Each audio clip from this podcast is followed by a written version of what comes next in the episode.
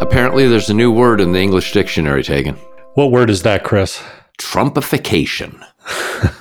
This has been a week of Trumpification, no doubt about it. That's what all the headlines say, so let's get to it right now. If you want to send questions for the mailbag, you can contact Taegan via Political Wire. You can email me by simply replying to any day's newsletter. Let's start with the headlines Politico Playbook, MAGA plots a Senate takeover, Punchbowl News, Trump's long Senate shadow. Axios. The Trumpification of the Republican Party is now complete. Come November, every powerful GOP leader will have been picked by Trump or spent the election cycle publicly kissing the ring. Mitch McConnell was the last domino to fall. His decision to step aside as Senate GOP leader in November sets the stage for a Trump approved successor. The three likeliest GOP successors have already endorsed Trump. House Speaker Mike Johnson is Trump approved and endorsed Trump almost immediately after taking the Speaker gavel in October. The Republican National Committee is poised to be taken over by Trump loyalists he handpicked, including his daughter in law, Lara Trump, and top campaign official Chris LaCivita. Two of Trump's savviest GOP critics laid out the new reality in the last 24 hours. Nikki Haley conceded yesterday that it's, quote, very possible that the party is changing toward the former president.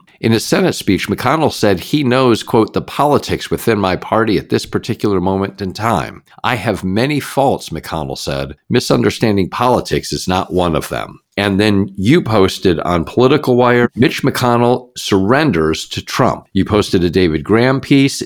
Dour, somber, Mitch McConnell was gleeful, if such a thing can be imagined. Surveying the aftermath of the January 6th riot, the longtime Kentucky senator concluded that Donald Trump was finished. Said McConnell to a reporter, I feel exhilarated by the fact that this fellow finally totally discredited himself. He put a gun to his head and pulled the trigger. That was little more than three years ago. Today, McConnell surrendered to Trump. And you supplemented that with a headline from The Hill McConnell exit surprises GOP.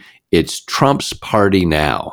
The question to you, as far as the Republican Party goes, Taegan, can we officially put a fork in it? Well, Chris, I don't know if we can officially do it, but you and I have been talking about this for the length of as long as trial balloons have been going on, and even years before that, that the Republican Party is breaking apart. And everything that we've seen over the last few weeks only contributes to that thesis. You know, the question is what took Nikki Haley so long to figure it out, and what took Mitch McConnell so long? I mean, Mitch McConnell laid the groundwork for what is happening to the Republican Party right now. Let's just take a look at what Mitch McConnell's real legacy is because the frustrating thing about reading all of these pieces about Mitch McConnell's exit is that he's being portrayed as some sort of master senator who understands the intricacies of the Senate better than anybody else and that he's some sort of statesman. But let's take, it's take so a look at frustrating to hear all of that. Let's just take a look at what his legacy is. He undermined campaign finance reform efforts. You remember McCain Feingold. He single handedly yes. destroyed that compromise, bipartisan compromise. He's the one responsible for the flood of dark money that fills our politics today. He stole a seat on the Supreme Court by refusing to hold confirmation hearings for Merrick Garland. He threatened Barack Obama when Obama was president to keep the Russian election interference secret back in 2016 when Trump and Hillary Clinton were facing off to each other. He wouldn't admit that Joe Biden won the election in 2020 for several weeks because he wanted to keep Republicans geared up for two Georgia Senate races that were going to take place in the first week of January. And he refused to hold Donald Trump accountable even after the January 6th insurrection. So you read that quote from McConnell about, you know, gleeful that somehow Donald Trump had finished himself. When Mitch McConnell had the chance to put a nail in the coffin, he didn't do it. So I think it's unbelievable that Mitch McConnell is only now just discovering that he can read the politics of the situation. It's been apparent to the rest of us for quite a while. When you just described Mitch McConnell failing to put the final stake in with Trump during the impeachment, and you started by saying that Nikki Haley is maybe just coming around what took her so long, McConnell is maybe just coming around what took him so long, it's occurring to me that maybe it's the statement of the obvious. Haley and McConnell have both forever tried to have it both ways. They have been aware, perhaps, but they also, and you know, this has been true in Haley in her campaign, she's somehow trying to criticize Trump without, quote, alienating the Trump voters. And so that started really, really soft, really gentle. DeSantis did the same thing. And it's this desire to have it both ways.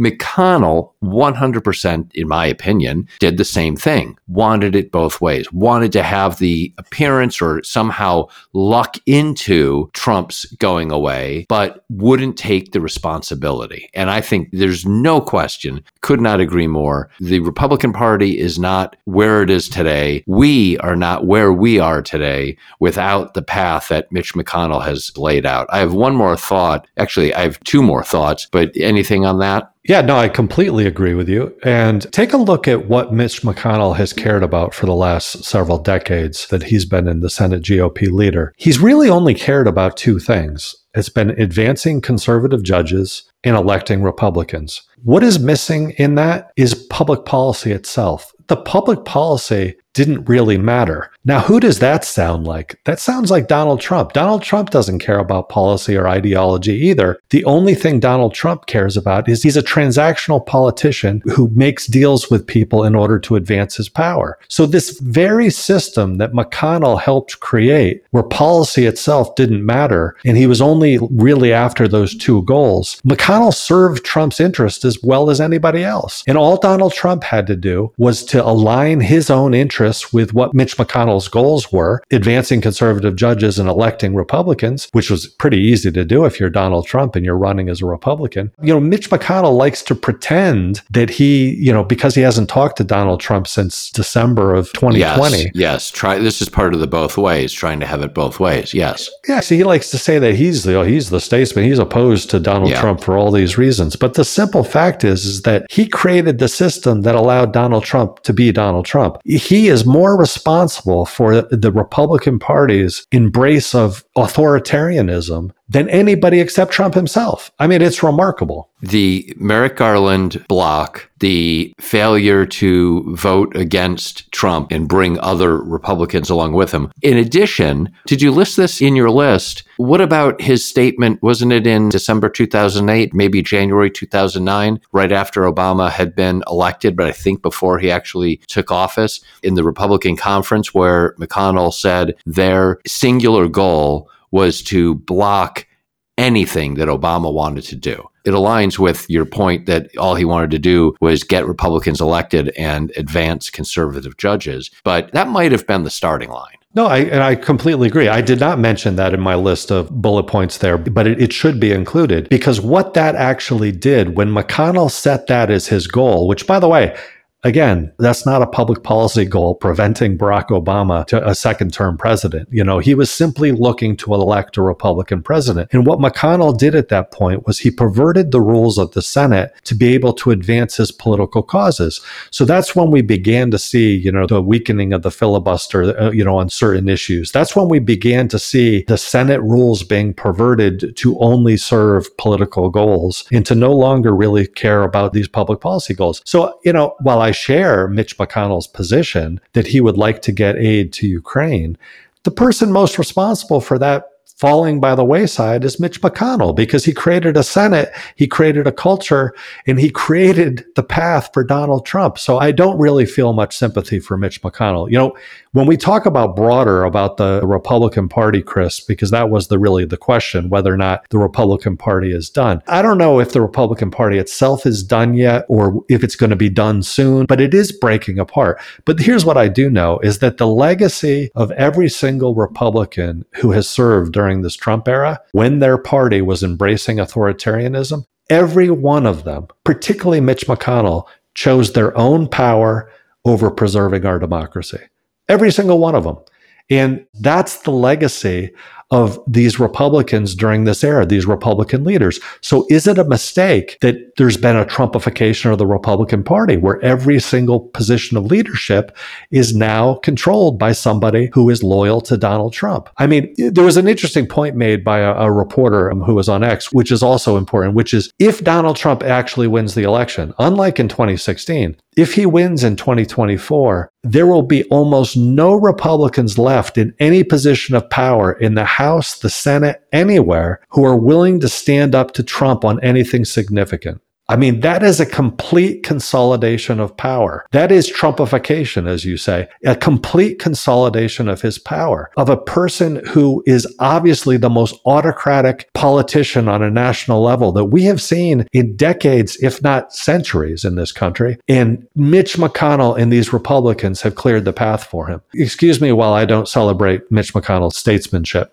it occurs to me potentially if Trump wins in 2024 and this path of Trumpification continues, and the point that you just made that there is no Republican leader who would stand up to him. Could it be argued that he benefited in that case by not winning in 2020? That that left more time for more people to come along, more people to get replaced, Mitch McConnell to move along. He wouldn't have moved along in 2020, one might assume. It just occurs to me that the additional time potentially works to his advantage. That's an interesting concept. You remember the political journalist Jeff Greenfield. He only really writes for Politico now. Um, yes. Every once in a while, he comes up with pieces. He had a book and he wrote several articles on the whole concept of these alternate histories of what would happen if.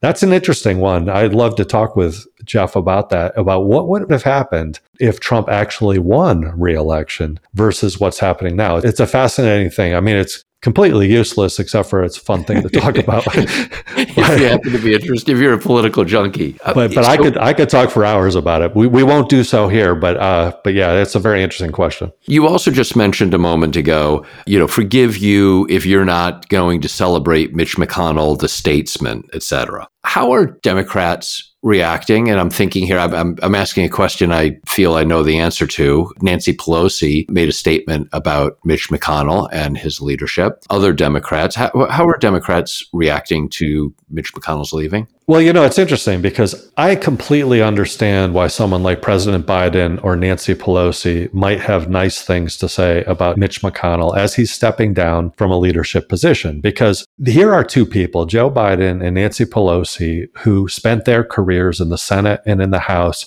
trying to pass legislation. And moving legislation is facilitated by having good relationships with members of the other party, with people who have power. And then you have to let go of the differences that you have between them. And so Biden, you know, gets himself in trouble. He got himself in trouble when he was running for president four years ago, when he talked about the fact that he was friendly with these Southern senators who were avowed racists and how he could work with them. But it's one of those things that being a legislator is all about these relationships and you have to let go of these differences, even when they are really severe differences. So I understand exactly why Pelosi and Biden might say nice things about Mitch McConnell in the moment as he's stepping down. But here's the thing you and I, that's not our job. Our job is not to move legislation. Our job is to critique the legacies of someone like Mitch McConnell or Joe Biden or Nancy Pelosi. And McConnell's legacy is shameful in that respect. And we can speak out and say that. It's a lot easier for us to. And I think yeah. historians will do the same thing. I think historians will as well. The point that I was getting at is I think it's still true. I really haven't seen a lot of the type of commentary that you and I are making about McConnell. I feel like, and, and, maybe it's out there and I'm just not seeing it enough. I feel like I'm seeing more Democrats, not even strongly Chris. Obviously, people are talking about Merrick Garland and the blocking there. They're talking about the impeachment, the lack of the vote, things like that. But given the direction that people fear things are going in terms of where the next leader will come from, the next Republican leader, which side of the party, it almost feels to me like there's a sense that, oh, you know, well, McConnell McConnell, yeah, he did those things, but he was in the business of legislating. He wanted, he was someone you could work with. He was an old time Reagan, you know, you might not agree with his views, but you could sit and do business. And my point is, I think we're going to get into this a little bit with another topic that I hope we get to today, which is immigration, the goalposts moving. All of a sudden, Mitch McConnell is someone you can work with he's someone you could really get someone you know oh the, the, whole thing about blocking everything and anything that obama wanted to do the whole thing that pushed harry reid to have to make the decisions that he made the whole thing about merrick garland and and i mean yeah but but he was a guy that we could do business with things are moving so rapidly radically that the sense of where things used to be has just shifted. I think it's a total go pole shift. Yeah, I think that's an excellent point. You know, it's one of these curious side effects of the Republican Party's embrace of extremism and authoritarianism is that every new leader that kind of comes on the scene, you know, someone like Mike Johnson, you know, he's seen as an extreme radical. He's being compared somehow to the old guard. But when the old guard retires, they're celebrated as statesmen. And it's kind of nuts because, you know, Kevin McCarthy, when he stepped down, or Mitch McConnell, when he stepped down, these are very conservative politicians who, yes. who most of the time weren't interested in working across the aisle. I mean, they were doing what things was like Kevin Mitch McCarthy's landmark legislation in partnership with the Democratic Party. No, that's that that's exactly the point. He did exactly as McConnell did. He was only interested in electing Republicans. That was what he tried to do. Yeah. He was a complete political animal. He did not care about policy. And is it a surprise that the leader of the Republican Party, who has now captured the entire Republican Party, is Donald Trump? a man who doesn't care about public policy. He'll switch positions immediately if somehow he can gain more power out of it. It's well, not a mistake, Chris. No, it's not a mistake. And, you know, we'll continue to discuss whether we can officially put a fork in it. But there has been a legal name change. There is a new party that has taken the name the Republican Party, and there must have been a legal name change somewhere along the line. Before we leave that topic, actually, I've got, I've got one more thing that's just an interesting thing that I know listeners will be looking for. McConnell essentially capitulated to Trump this week because he's stepping down. He knows there's no future for him in this party anymore. Certainly, if Donald Trump becomes the nominee. What's fascinating, though, is we also learned this week that there's a movement of Trump aides and McConnell aides to negotiate an endorsement. So it's going to be fascinating to see if Mitch McConnell is willing to humiliate himself even further to endorse Donald Trump for president. So, you know, this is the same guy, McConnell, who, who would defend his wife, Elaine Chao, against Donald Trump's racist comments. And now they're trying to secure McConnell's endorsement. Anyway, meaningless probably, maybe not for some donors. If McConnell somehow endorses Trump, maybe that's good for Donald Trump raising money. But for political junkies watching that that happen, if Donald Trump is able to secure that endorsement of McConnell, he he will have completely choked the life out of the old Republican Party. Do you know what McConnell gets in return? I, I mean, I'm no, no, no. I'm, I'm being, I'm being serious. I mean, I don't know this, but a building. I, Maybe he gets a building. A, bu- a building, Trump, named, they'll, a they'll, building they'll, named after. Oh no, I don't mean like a Trump building. Okay, now, now that's pretty funny. No, that's better. Yeah, yeah, yeah. He gets a building. Yeah, that would be funny. No, I, I was no, I was. I didn't mean it that way. That he gets a building named after him. That or or a yeah. room or a part of the Capitol or something. Mitch McConnell must be ninety nine to one hundred percent in legacy mode. Will he capitulate? 100%. No question in my mind, because if you're 82 and you've been the longest serving leader of a party in the Senate in history, and you're moving on and you want to cement your place in history, and you, you know, there's the Rayburn building and you've all the different buildings and the rooms. He wants a building named after him. Yeah, no, that's an interesting point. And and just to clarify, I wasn't suggesting that it would be one of Donald Trump's buildings because oh, I thought you were, uh, as, that was funny. Well, as we learned this week, Donald Trump may not have any buildings left because he owes $550 million in two judgments. And Letitia James, the New York Attorney General, may be seizing those buildings. So, yeah, okay. McConnell might have to go to Letitia for one of those, but to Trump for the other. So, quickly, what's next? Heather Cox Richardson wrote how the extremist House Freedom Caucus promptly tweeted, quote, Our thoughts are with our Democrat colleagues in the Senate on the retirement of their co-majority leader Mitch McConnell, parents Democrat from Ukraine, and parents. No need to wait till November. Senate Republicans should immediately elect a quote Republican minority leader. The question is, will it be one of the three Johns? And the three Johns of the Senate, of course, are Senators John Barrasso from Wyoming, John Cornyn from Texas, and John Thune from South Dakota, who, according to Politico, have been waiting and calculating for the contest to succeed Mitch McConnell as Republican leader to begin. And now it has. The subtle differences between the three Johns, as well as the potential entrance of a sleeper candidate or two, will make for a long leadership campaign season in the Senate.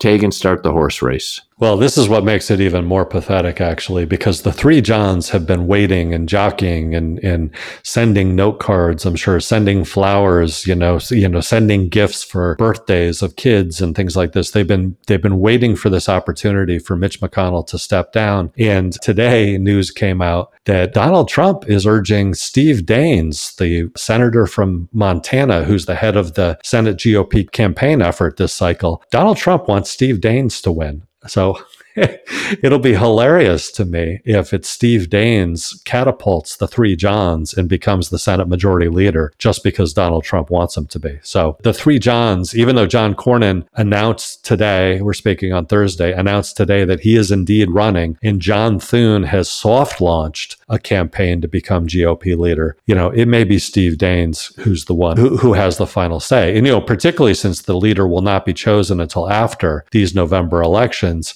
Steve Daines may actually help flip a few seats, which would help him get a few more votes as well. So it, will it'll be interesting. We'll follow it. Some have said Democrats are going to miss Mitch McConnell because whoever comes next is going to be worse. I don't necessarily think they're going to be worse than McConnell. McConnell was pretty bad. I'm not sure how much worse you can get. First of all, I think the definition of worse will shift and it will depend. I think that it, it will be equally problematic, but in new ways. Everything changes with the times. And for the times that McConnell was in, and you know, I, I, keep going back to Obama coming into office and and McConnell setting himself and the Republican Party up as a blockade, as like the wall in Game of Thrones. That that's the wall that I'm thinking about for you know, when I'm when I'm thinking about the wall. That's what it was called, right? That big wall in Game of Thrones, wasn't that? I believe so. Yeah, I think it was called The Wall. Um, I believe so. You know, that's what he set himself up because that's what represented opposition at that time. Today, there's a new definition of it. And so the definition of worse will change. I got to say, w- whether it's Steve Daines, and it very well could be, I would not bet a lot of money on anyone who is considered currently to be a quote favorite we are the end of February in 2024. It was only about 13 months ago that the Republican Party took over leadership of the House. How much money would you have bet 13 months ago that Mike Johnson from Louisiana would be Speaker of the House? Yeah, an excellent point. No, the answer is nobody. Nobody. Um, no, nobody. Nobody would. nobody would have predicted that. There is one huge difference, though, that you bring up the House because we obviously saw the circus in terms of trying to elect a speaker in the House. We saw that circus happen twice, actually. But it, there is a huge difference in terms of picking the Republican leader in the Senate. First of all, it's only a majority of the Senate Republicans who have to pick their leader. It does not have to go to the House. And then number two, it's a secret vote. It's a secret ballot. So that, you know, I suspect Mike Johnson would not be Speaker of the House today. Kevin McCarthy might still be Speaker of the House today, actually, if there was a secret ballot. But that should be an interesting twist. And so even though I wrote off the three Johns just because Donald Trump is coming along, those factors actually make this a very different race. And so you're, you're right. It's anybody's guess. But I'll, I'll tell you, we're not going to know this month. We're not going to know next month. We're not going to know probably until November when the vote happens. Yes, I, I could not agree more. And just I, you know, truth telling time. I, I don't listen to every word you say. I think that I think that you said that uh, it doesn't have to that once the Senate votes within the Republican caucus, I guess um, it won't have to go to the, it won't have to go back to the full Senate for a vote. Is that is that correct? That's correct. It's just the Republican caucus that votes. But you know, look, I can be excused, Chris. This has been an insanely busy week. And yes. do you know how busy? Do you know how busy it's been, Chris? How busy has it been, Taegan? It's been so busy, they actually added an extra day to February so that we could cover all this news. It's a busy month. Taegan, a good host, knows when to end a show. We're going to end it on that one. Taegan with the close. Talk to you, talk to, talk to you next talk month. To you next week, Chris. talk to you next month, Chris.